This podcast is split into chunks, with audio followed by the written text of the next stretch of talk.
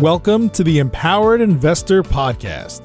Have you ever felt overwhelmed by the sheer volume of choices and voices telling you how to plan or invest for your future? With his straightforward approach, host Keith Matthews of Tulette Matthews and Associates cuts through the noise to help you create a winning action plan for you and your family. The decision-making framework discussed in this show can transform you and your investment experiences and will increase your odds of becoming financially secure. Learn more and subscribe today at tma-invest.com.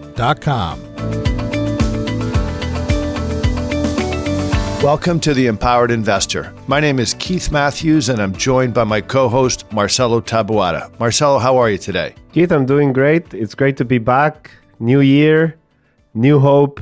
It was 2022 was an odd year for a lot of reasons, but it was good for a lot of reasons as well. I couldn't agree with you more. In today's show, it's really a focus on investments and what happened in the year 2022. We're going to be able to focus and pivot and also discuss how investors should think about 2023. Specifically, we're going to talk about 2022 asset class returns. What are the themes that were going on in the investment world last year? We'll also discuss the major events that occurred and then finally wrap it all up with how should investors think about 2023. So before we get into the numbers, Marcelo, let's just talk a little bit personally here. Like, what does 2022 mean to you? Like, when you reflect back a year ago and what happened over the past year, what do you think about? Well, I think about, you know, how great it's been to, you know, we've obviously we had a lot of pain in the world with the war in Ukraine, you know, stock market returns weren't as good, but on a personal side, I think this was the first year since the pandemic that it really felt that wow, like we're really like getting out of this. You know, like we had a full Christmas. We were able to meet our families uh, during the holiday season, as opposed to a year before where we were like completely locked down, right? And then summer was great. You know, it's the same thing. You was a- you were able to meet people, and I just felt like the general fear of people about COVID, like really like was down, and it really felt like normal life again. Yeah, I, I agree. It's when I think of 2022 in my family, we had some health issues which my wife overcame, and, and this is in the lockdown period.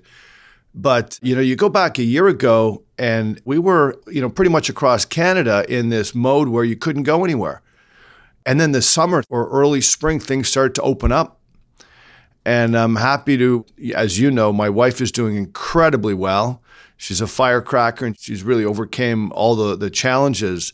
But then, even on a personal basis, I look at the summer, I, I was able to reconnect and start coaching again. And I thought that was amazing for this young generation to be very active in the summer doing things. My rugby team, the girls that we coached, the young ladies, the women, they had an incredible summer. And it was a reopening. It was getting back to normal life. It was parties. It was family gatherings. And this past Christmas, I think, uh, resonated with just about, and hopefully all of our listeners as well. Yeah, another highlight for me was uh, obviously the World Cup. I'm a huge soccer fan. I think everybody knows that in the office.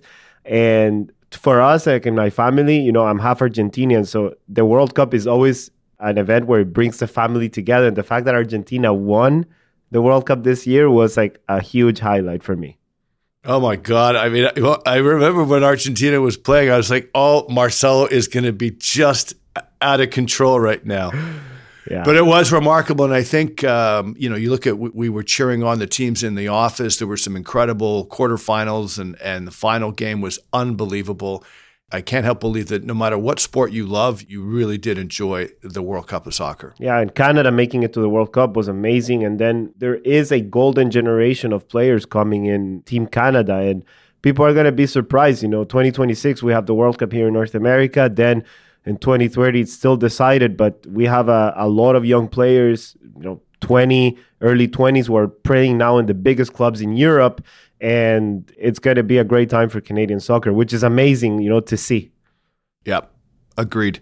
So let's transition now into uh, those are some of the uh, i guess the highlights for our listeners and for us. Let's talk about investing right now. Let's switch gears a little bit and start reviewing the year. Let's do it so let's start with how did the markets do? How did equity markets and bond markets do last year in 2022? Right. So, Keith, we saw red across the board. So, bonds were down 11.6, US equity was down 12.1, International markets were down 8.2. Emerging markets 14.2. Now we looked at a combination of international markets and emerging markets. So about 75% international and 25% emerging. That was down 10.1. And REITs, which is a, a nice proxy for real estate and you know commercial real estate was down 18.8 across the globe. So tough year for markets, to say the least. Well, and, and I think what, what 2022 had that was a bit different is often when you have a tough year for equities, the fixed income side does okay. It kind of holds up the portfolio. But ironically, fixed income, due to rising interest rates, had a tough year. And in many cases, tougher than equities, which was a bit of an unusual concept. But we'll talk about that a little bit more as we go along here. So let's refer to what we call the classic 60 40 portfolios. We'll use that as a bit of a benchmark in Canada, Marcelo, what would the classic 60 40, 60% equities, 40% fixed? What kind of numbers are we looking at here? So, when we look at that traditional portfolio using broad indices, we get that a 60 40 lost 10.3%. Those are big numbers for a 60 40 portfolio.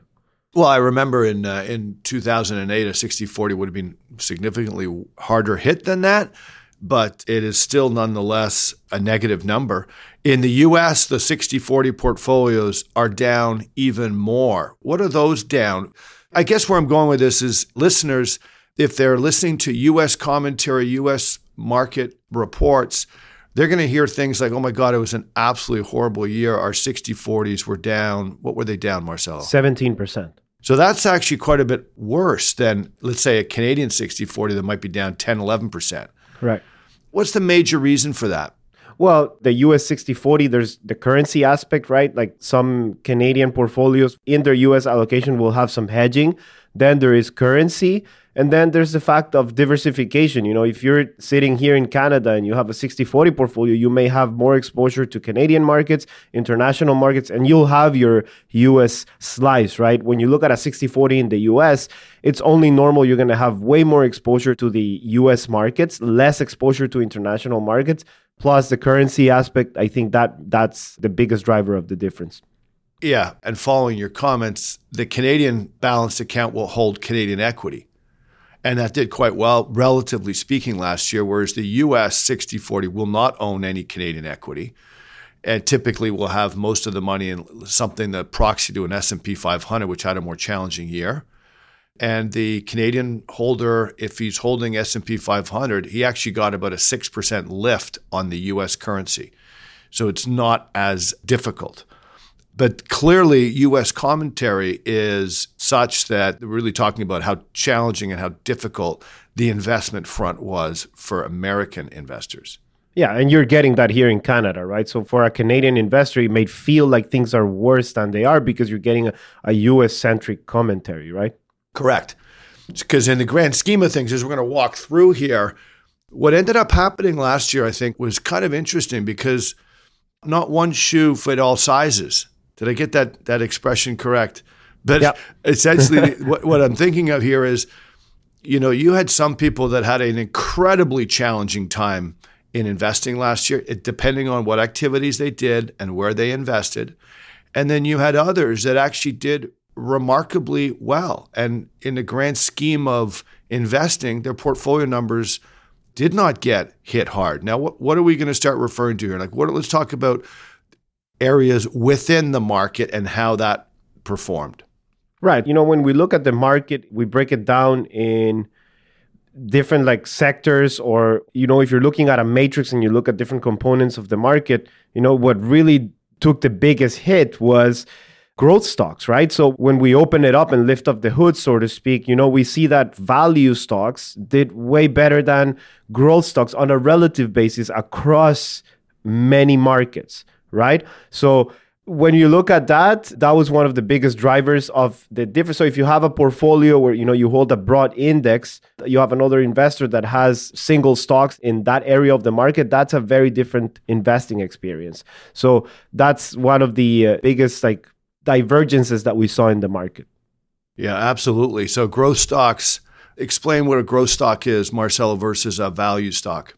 Yeah, so growth stocks is typically, you know, if you look at Amazon, for example, or a company like that, you look at a particular industry and it's a stock that's growing higher than the industry itself. So you're going to pay like very top dollar for that extra unit of growth. And value stocks is typically stocks that have a lot of assets. They may not be valued accordingly in the market yet. And you're paying a cheaper price for that level of growth in the stock market.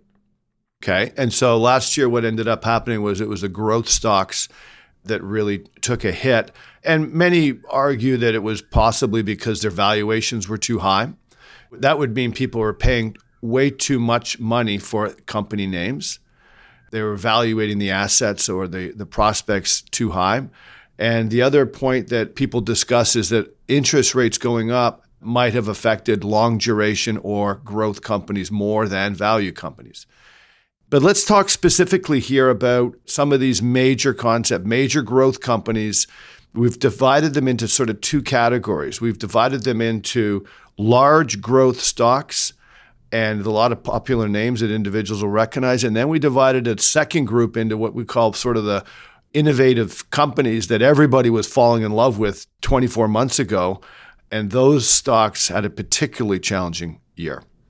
Yeah. So I think the first area is the mega stocks. When we think about a mega stocks, those are the large cap stocks that were on the news and everybody knows. So, you know, the Shopify's, the Teslas, the Facebooks, which is now called Meta, the Microsoft, Amazon, Netflix, Google, which is also known as Alphabet now, and everybody knows Apple, right? So those companies, please remember during the pandemic, we were locked down. A lot of these companies, the one thing they have in common is that they provide people access to services where everything is locked down. I mean, not all of them, like uh, Google and Apple, but generally speaking, these companies did really well during the 2020. They they had amazing returns, and you look at the drop downs that they've seen in 2022. I'm just going to walk you through some of them, but I think people are familiar with them because we've heard in the in the media. But Shopify is down 75% for the 2022 year.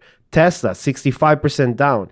Facebook, down 64%. Microsoft, 29% down. Amazon, 50%. Netflix, 51% down. Google, minus 39. Apple, down 27%. Those are big numbers. Yeah, especially the first three that you mentioned 70, 65, and, and, and 64. Those are very large numbers. You're absolutely right. And uh, you, when you contrast that to value companies that actually had maybe even positive numbers, this is where you start seeing two different stories emerge in 2022. Yeah, and you know we've alluded to this idea before that these are still great companies. I mean, you could argue that they're great businesses, right? But markets are truly a mirror of human psychology sometimes and people tend to overpay and get hyped up about certain stocks and there's a big divergence between the real business and what people are paying for that extra unit of earnings in a business and i think that's exactly what happened here. Like the prices just became exuberant. Well i think that you're you're 100% correct and Let's even switch gears a little bit and talk about innovative companies because those are the ones that people really fell in love with. And when you look at the graphs, it's like it's like you go 2017, 18, 19 and then you go 2021 a massive spike up like a mountain and then 22, 21, 22 a massive decline. It's almost like a mountain peak and then back to a flat valley. So what are the kinds of stocks we're referring to here and what happened? Yeah, so think about the stocks like Peloton, Lightspeed, Zoom, DocuSign, the uh, Montreal company called Nuvei, Robinhood in the US. So these are small companies that are technology driven, so innovation, but they have low profits and high valuations. So there may be great businesses, but they're still not profitable. And people were like really hyped up about it. I mean, we were talking off mic about this two, three days ago. Think about how DocuSign and Zoom changed their business during the pandemic. It gave us access to our work and our clients during a, an environment where like people are locked down in their homes. It is a remarkable thing to have when you're running a business, right? But on the return side, the returns were absolutely amazing for during the 2020 period. So you see that peak and then complete collapse in the last year, right? So I'm going to walk you through some of the numbers, Keith. Peloton down 78%. Lightspeed down 65%, Zoom down 63%. DocuSign, 64% down. Nuvei, down 61%. Robinhood, down 54%. It is amazing because, as you alluded to, there's two pieces of technology that have revolutionized our business. One is Zoom, and everybody knows how to use it now, and everybody can identify with that technology. And the other one is DocuSign. So we used to, you know, Marcelo, three years ago, we would be running around getting clients to be signing or uh, physical documents. So with DocuSign now, it's so much more efficient. And so there are two examples of beautiful services, but at the end of the day, they were priced outrageously. They were hyped up, and they're still not making the profits they need to be making for investors to be comfortable. And so those two stocks are right back to where they were four years ago. To me, that's amazing when you think if I would go back and predict three years ago, this is what would happen the world would become digitalized. Everybody would be working from home, would be running around in this brand new environment. You, you would say, I absolutely have to own these stocks. You would have done worse than if you bought a general market diversified portfolio and held on to that over the last three years. And so these are some of the big stories that you're alluding to. Uh, growth really taking it on the chin in 2022. And it really started in November 2021 and it dragged all the way through the last 13 months. Yeah. You know, just to build on that, you know, an investor may say, you know what, I don't want to invest in a particular name, right? I may not like DocuSign specifically or Peloton. I'm going to buy a bundle of this tech stocks and just ride through diversification in a ETF. So everybody knows and is familiar with Cathie Wood's ARK Innovation Fund, right? So that one when you look at the peak return, so like it started going down in November 2021, but if you look at the calendar year, so 2022, that fund was down 67%. And that is just a bundle of like maybe 30, 40 stocks that invest in that category we just described, you know, like tech company, uh, high innovation, high valuation, low profit. So, testament of what's going on in the industry. And, you know, we have a great chart here that we discussed last year during the annual review that we brought back in our discussions, but, uh, when you look at the behaviors of the people who were buying into the ARK fund, we realize and we have the evidence that people weren't buying at the beginning when it was starting to grow. They started to buy in once it started peaking. And a lot of those investors ended up buying at the top. And when you're buying at the top, it's going to be tough to get back to those pre pandemic levels where it was trading at way lower levels and you can still get your money back, which is tough. Yeah, what you're speaking to is the massive so I guess the first topic is okay. So you like innovation, you want to be in these types of stocks. Let me instead of pick trying to pick one, let me pick a basket. Let me pick a diversified. I go to Cathie Wood strategy. You go to ARK, which was very popular, very well known. ARK's number one inflow year. They went from six billion to twenty-five billion. It was right at the absolute peak. It was late 2021. So you're highlighting in a very nice fashion how people chase. It's this emotional, it's the hype, and they chase and they buy at the absolute wrong time. So I'm looking at the price of ARK now, and its current price is 31.37. So if I go back in the last five years, 2018, so five years ago, it was $41. Wow. So I still, after five years, I am still down almost 20% after five years. After one year, I'm down the 60 to 70% that you alluded to. So it's a great example. And what we're highlighting here are some of the biggest challenges that went on in 2022. Yeah. I mean, the one thing that sticks out for me is if I were to, uh, you know, have a, a lesson from 2022 when it comes to this type of stocks is that profits matter valuations matter, right? And you know, when you have interest rates at 0%, obviously that almost kills the idea of time value of money and, and the risk free rate. And when you have zero interest rates, you know, people throw money at crazy things and anything becomes really attractive when you have zero interest rates. But I think 2022 proved that valuations and profits do matter. I mean, I think about people who are CFAs and CAs looking at this and saying, you know, it's crazy that people are just throwing money at companies who have no profits and all these valuations are just insane. Well, and those are what you're talking about are companies that are actually still producing and making products that are being used by lots of different people. There's a whole other element here about speculation. So we've spoken about this before. In 2020, that was a year that speculators seemed to be buying certain things. Remember GameStop and AMC and uh, all these sort the of meme stocks. the, the meme, stocks and crypto. And so all of a sudden last year was sort of the unraveling of the speculator because the speculator had a very challenging year. So crypto, as you know, Marcelo, we don't and have never recommended it. Do not include it in any client portfolios, period. You know, had probably one of the most spectacular downfalls last year. Do you want to share a few comments on crypto or meme stocks? Yeah, you know, I think it was a horrible year for uh, crypto in 2022. I think it's taking into that idea of, you know, valuations and profits matter. So I think people, when free money stops flowing, I think there's a lot of things that start falling back into place. But I think it was down for that reason. And also, there were a few events in the industry. I think everybody knows about the FTX fraud and like the different problems that the industry has been going through. You know, like there was a thing called stable coins, which were pegged like one to one to the dollar, but people couldn't really explain. So, cryptocurrencies like Terra and Luna completely collapsed at the beginning of the year. Then you had the FTX fraud. But even when you look at the biggest names like Bitcoin and Ethereum, they're down 60, 70% for the year. So, it's been a bit of a crypto winter. They like to call it in the news for the space. And, you know, I'm just so glad that to me, the whole area never made sense. I tried to understand the technology behind it. And I think maybe it'll have a place in the future. But I think we did a good thing by not getting into the space and buying into the hype.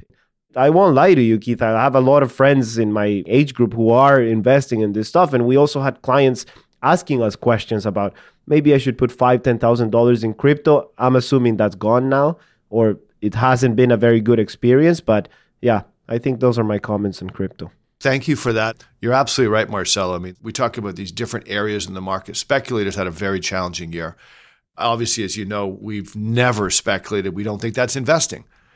You know, it doesn't even come into the investment philosophy. So half of what ended up happening last year was if you were successful all you needed to do was actually make sure you stay away from all these explosions, bombs, and areas of the market that were getting individuals into trouble. And that gets back to the merits of a diversified portfolio. That gets back to the merit of, you know, staying, not chasing. We've created many podcasts in the past three years where we talk about don't chase, don't buy the hype.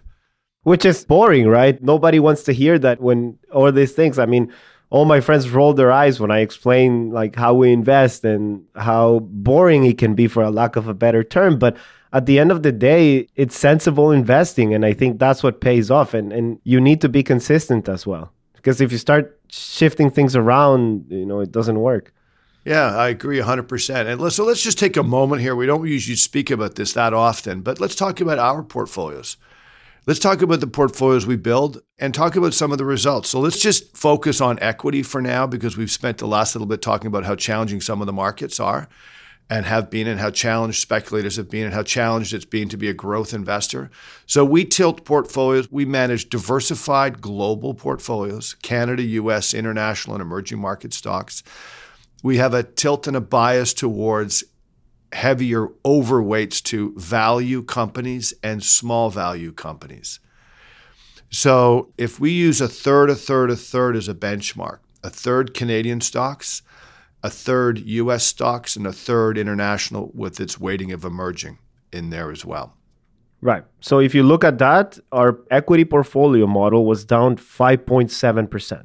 And that would be with the small tilts to value and small value. And that would be our dimensional core strategies. Correct. And if we had just invested in index, pure indexes that follow the world, Canada, US, international and emerging in exactly the same weightings, the result, if I'm not mistaken, would be somewhere around minus nine and a half to 10. Correct. So that difference between nine and a half and 5.7 is the tilts towards value and small. Correct. And we have some strategies that are included in some portfolios called vector, dimensional vector. If we did a third, a third, a third, What are those returns looking like? Yeah, obviously, like the vector portfolio will have a stronger tilt towards small in value. So that portfolio of a third, a third, a third lost 2.6%. That's big difference. Well, not only that, I mean, I think about all those returns we were talking about before the speculators, the indiv- individuals chasing stocks, the growth stocks. You're talking in the minus 50s and 60s and 70s. Yes, they had run ups prior to that, but I'm, I'm really proud of our portfolios and proud of our discipline and proud of our focus on the strategies. We know our clients will be happy, but it also, in this particular show, highlights what diversified portfolios did and how they did if they had some of the value tilt to them. Again, when you invest this way, we suggest that investors take very long term views on it and hold the course, not just for a year or two and flip back and forth. Hold it for 5, 10, 15, 20, 25 year processes to make sure that they maintain their strategies. I mean, Keith, you more than anybody know how the factors can go through bad periods in the market. I mean, how many times we had to sit in front of clients and, you know, we had lower performance at the broad benchmarks because the value tilts or the small cap tilts didn't do well, right? But again, this is, like you said, long term. And it's not to brag, but like I cannot tell you, I know a lot of people in the industry, how different of an experience it is from what they went through in 2022 and what we went through in 2022. We didn't have any clients calling panicking about the markets. Whereas I know people in the industry who it is a very different experience because they're constantly stressed, they're trying to shift things around. It's very stressful every day, and it's a very different experience for us and our clients. Yeah, you're absolutely well. You're you're alluding to this sort of shifting and making bold moves, and we've always spoken about that just creating anxiety. So, creating anxiety for no additional returns, and all the, the research points to that very clearly. So let's pivot here a little bit. We've spoken about general markets. We've spoken about what did well, what had a very challenging year. What are the other major themes, Marcelo, in 2022? Let's slip into some other macro themes that are important for our listeners. Yeah, so inflation continues to be the elephant in the room. It continues to be the main concern of the economy, the central banks, and a lot of Canadian families. You know, they're struggling to buy groceries. It is tough for a lot of people continues to be high. So, but if there's a silver lining here, is that we have two graphs here that shows the progression of inflation in the last year. Both in Canada and the US peaked in June of 2022. So in the US, it peaked at 9.1%, and in Canada, peaked at 8.1%. And by the way, to clarify, this is the broad inflation number. It's not the core number that excludes food and energy. So I want to clarify that. And we do see, Keith, that it is trending downward. So it's still stubbornly high. So in the US, you're still seeing inflation of 7.1, in Canada, 6.8, but it is trending downward. So I think as we go into 2023, the thing for central banks will be do we keep rates higher for how long? And I think we've spoken about this before. As long as inflation remains high away from that target of 2 3%, it is going to be tough for central banks to say, you know what, let's stop the interest rate hikes and start bringing them down. So that was a big subject in 2022 and it continued to be a big topic in 2023.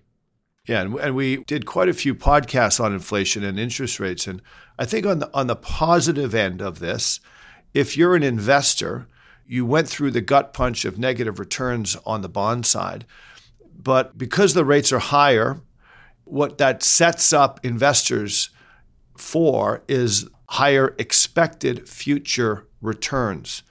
As long as your duration of your bond portfolio means the maturity, the length of your bonds is shorter than your horizon, your investment horizon. So most of our clients have have durations between 3 and 5 years, but their investment horizons are longer than that, then that bodes well cuz your break evens are low and that means after you pass your break even, you're into positive, positive extra returns.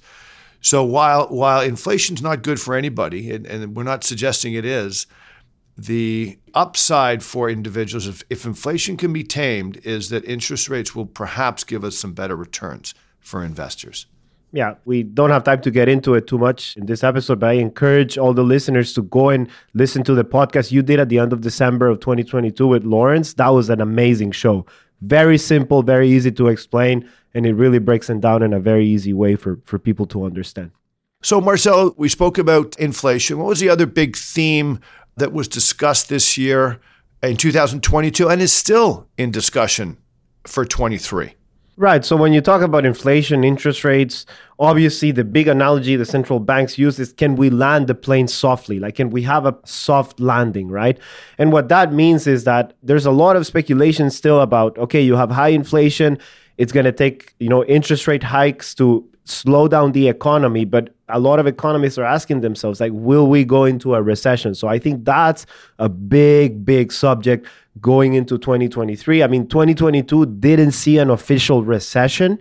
I mean, we had a podcast about it, and there are different nuances about, you know, it's not only two negative quarters of growth, it also has to be declared to be an official recession. So we didn't see that in 2022. But in 2023, we are still expected to go through a recession. We just don't know how bad it will be, how long it'll be, and how different it'll be across different economies in the world. You know, so I think it's not fair to say that we'll have the same recession in Canada that we will have in the U.S. that we'll have in Indonesia, right? So I think that's still a big concern globally when we think about the economy. Yeah, and you can't also say, well, we'll have a similar recession to the one we had in 2008 or 1991. Every economic cycle is going to come across with a different feel, a different experience. And one thing we do know is that stock markets and bond markets are forward thinking. So the implications for investors, you know, I had a meeting this week and uh, talking to a potential client, and you know, I think they fell into the, the traditional thinking, which is, well, maybe I'll invest in stocks when I see things are getting better and we kind of went through this discussion that unfortunately, when you th- see things are getting better, it's too late. The markets will have already appreciated. So this is part of this. The markets are forward thinking. So in the past, I'd say almost nine months now, the markets have been looking forward and pricing in a slowdown. Now, can they get it perfect? No. And that's the problem with forecasting.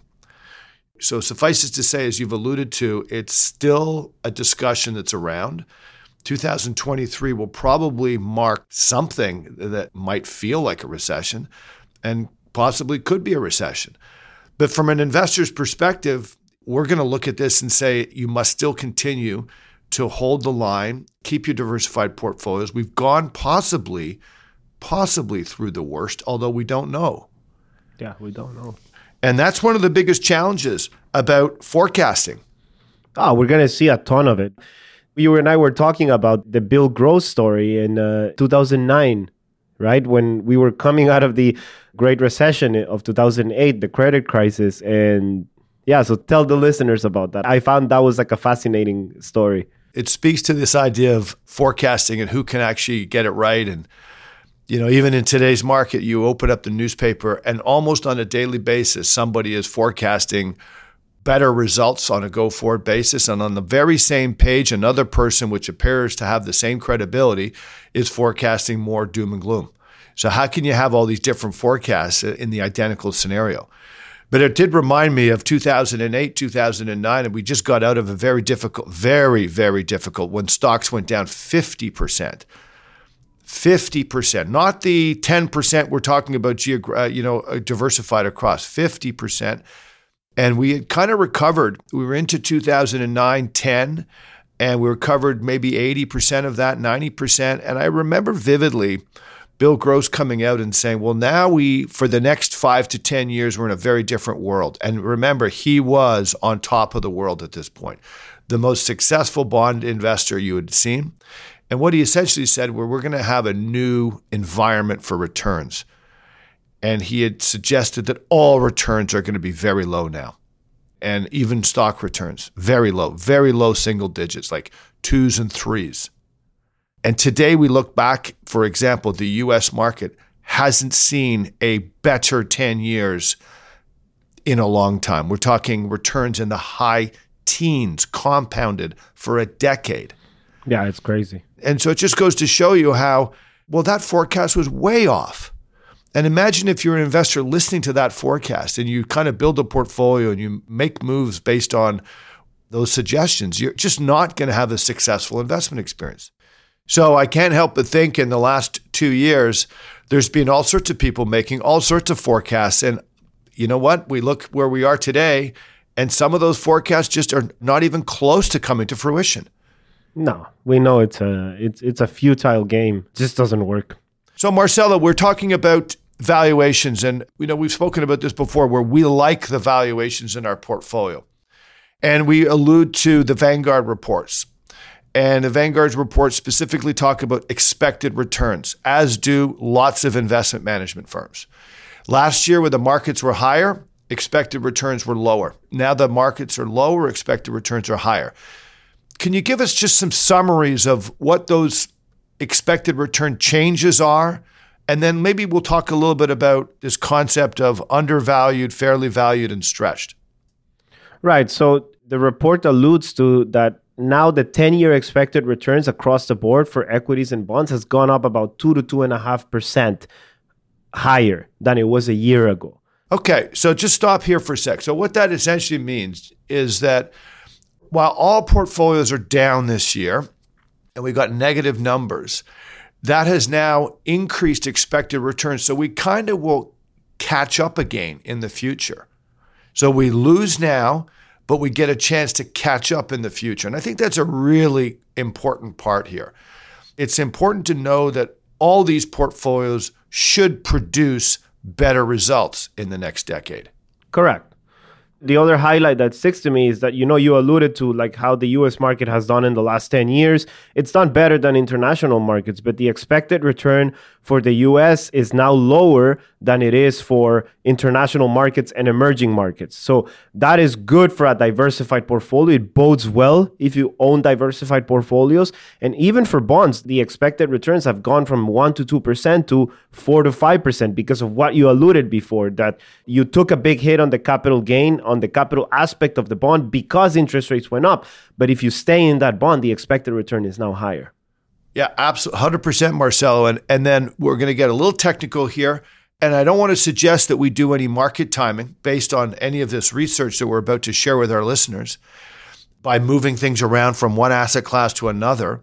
But what I found fascinating and interesting inside that Vanguard report was they had a color scheme. And the color scheme identifies three different areas in terms of how they look at valuations. They got green for undervalue, which is, you know, great time to buy. They've got yellow for fair market, fairly valued, and they got red for what they call stretched valuations, expensive valuations. So I'm assuming that at the end of the day, it was pretty clear that when you look at U.S. growth, those would be stretched valuations. But what are the areas that they are talking about that say are either undervalued or fairly valued? Yeah, so when you look at the market overall, they still consider US equities to be overvalued. And at the other spectrum, they considered global equities, so including Canada, international, and emerging, they still consider them to be fairly valued, but at the lower end of the spectrum. So almost very close to being undervalued. And then, you know, obviously bonds come at the fairly valued right in the middle, and they expect them to be fairly valued, but the expected return has gone up for the reasons we discussed. And on the second layer is just different areas of the market. So Vanguard Group still sees the growth stocks very overstretched compared to a year ago, even though they've gone down this year. And they still see as a very attractive or undervalued areas of the market, like small cap, emerging markets, and that type of thing. Yeah, and so we look at this and we kind of really like the positioning of, of the portfolios that we're overseeing, which are globally diversified portfolios, Canada, US, international and emerging market. A good portion of the of the tilts that we have, whether they're value or small cap, the valuations don't appear stretched, and this bodes very well for expected returns. Add to that the fixed income, which will be higher expected returns, and this is what we sort of tell our clients and our friends and contacts that if you stay in these diversified portfolios, we should be seeing reasonable returns in the next five to 10 years. That's great news. So Absolutely. now we're going to get into the final wrap up here, Marcelo. So let's look at whether there are positive themes, final comments you have on 2022, lessons that we learned in 2022, what we want to look forward to in 2023. I think from the market side, I think if you have excess cash, it's a great time to buy. I mean, we always say that valuations are attractive for diversified portfolios, like you said. I think second layer of that for me is having a robust evidence-based investment philosophy will continue to pay off because it tunes out the noise and prevents clients from falling from these major pitfalls that we saw in the market today like chasing hot stocks on the tech side, cryptos and that type of thing, even market timing. So that's the two things that I see positive on the on the economy side. I think inflation is trending downwards, so I'm fairly confident that we can get it under control. I just don't know the timing. I think nobody knows. Hopefully sooner than later. But those are the things that I see as positives for our clients and investors at large. Well, thank you. Those are great takeaways. I would simply add that as we go into 2023, we want the world to continue to function, to continue to operate. Hopefully, we're going to get a resolution in Ukraine with Russia. I mean, that is that would be a major. That would be part of one of the best things that could happen in this year. With regards to investment portfolios, I think as long as we're not chasing, as long as we're embracing a fundamentally sound investment philosophy, 2022 proved that the investment philosophy continues to resonate and work extremely well. Stay diversified, tune out the noise, don't chase, don't speculate, and keep on investing because there will be some really good returns in the next five to 10 years. Amazing. So, with that, thank you very much to our listeners, and we look forward to hearing from you, and we look forward to our next episode. Thank you for listening. See you next time. You've been listening to the Empowered Investor Podcast, hosted by Keith Matthews. Please visit tma invest.com to subscribe to this podcast, learn more about how his firm helps Canadian investors, or to request a complimentary copy of The Empowered Investor. Investments and investing strategies should be evaluated based on your own objectives. Listeners of this podcast should use their best judgment and consult a financial expert prior to making any investment decisions based on the information found in this podcast.